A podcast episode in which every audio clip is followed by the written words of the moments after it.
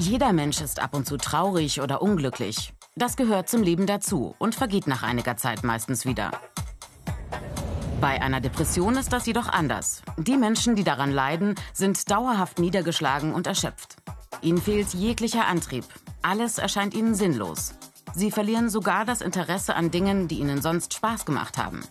Sie empfinden weder Freude noch andere Gefühle, nur noch innere Leere. Oft sind sie nicht mal mehr in der Lage, alltägliche Aufgaben zu bewältigen. Und sie können sich selbst nicht aus dieser Situation befreien. Depressionen gehören zu den häufigsten Erkrankungen. Etwa 8% der Menschen sind während ihres Lebens von einer Depression betroffen. Frauen doppelt so häufig wie Männer.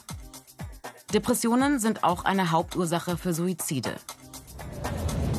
Wie eine Depression entsteht, ist noch nicht geklärt. Mögliche Faktoren, zum einen angeborene und genetische Veranlagungen, zum anderen ein Ungleichgewicht bestimmter Botenstoffe im Gehirn, aber auch psychosoziale Faktoren wie belastende Erfahrungen, die ein Mensch in seinem Leben gemacht hat, oder anhaltender Stress oder Überforderung. Eine Depression verschwindet nicht von alleine. Deshalb sollten Betroffene sich so schnell wie möglich behandeln lassen. Je nach Fall hilft eine Psychotherapie, antidepressive Medikamente oder eine Kombination, aber immer unter ärztlicher Kontrolle. Nicht nur Erwachsene erkranken an Depressionen. Auch Kinder und Jugendliche können davon betroffen sein. Man schätzt, dass bis zu 10 Prozent der jungen Menschen zwischen 12 und 17 Jahren depressive Symptome haben.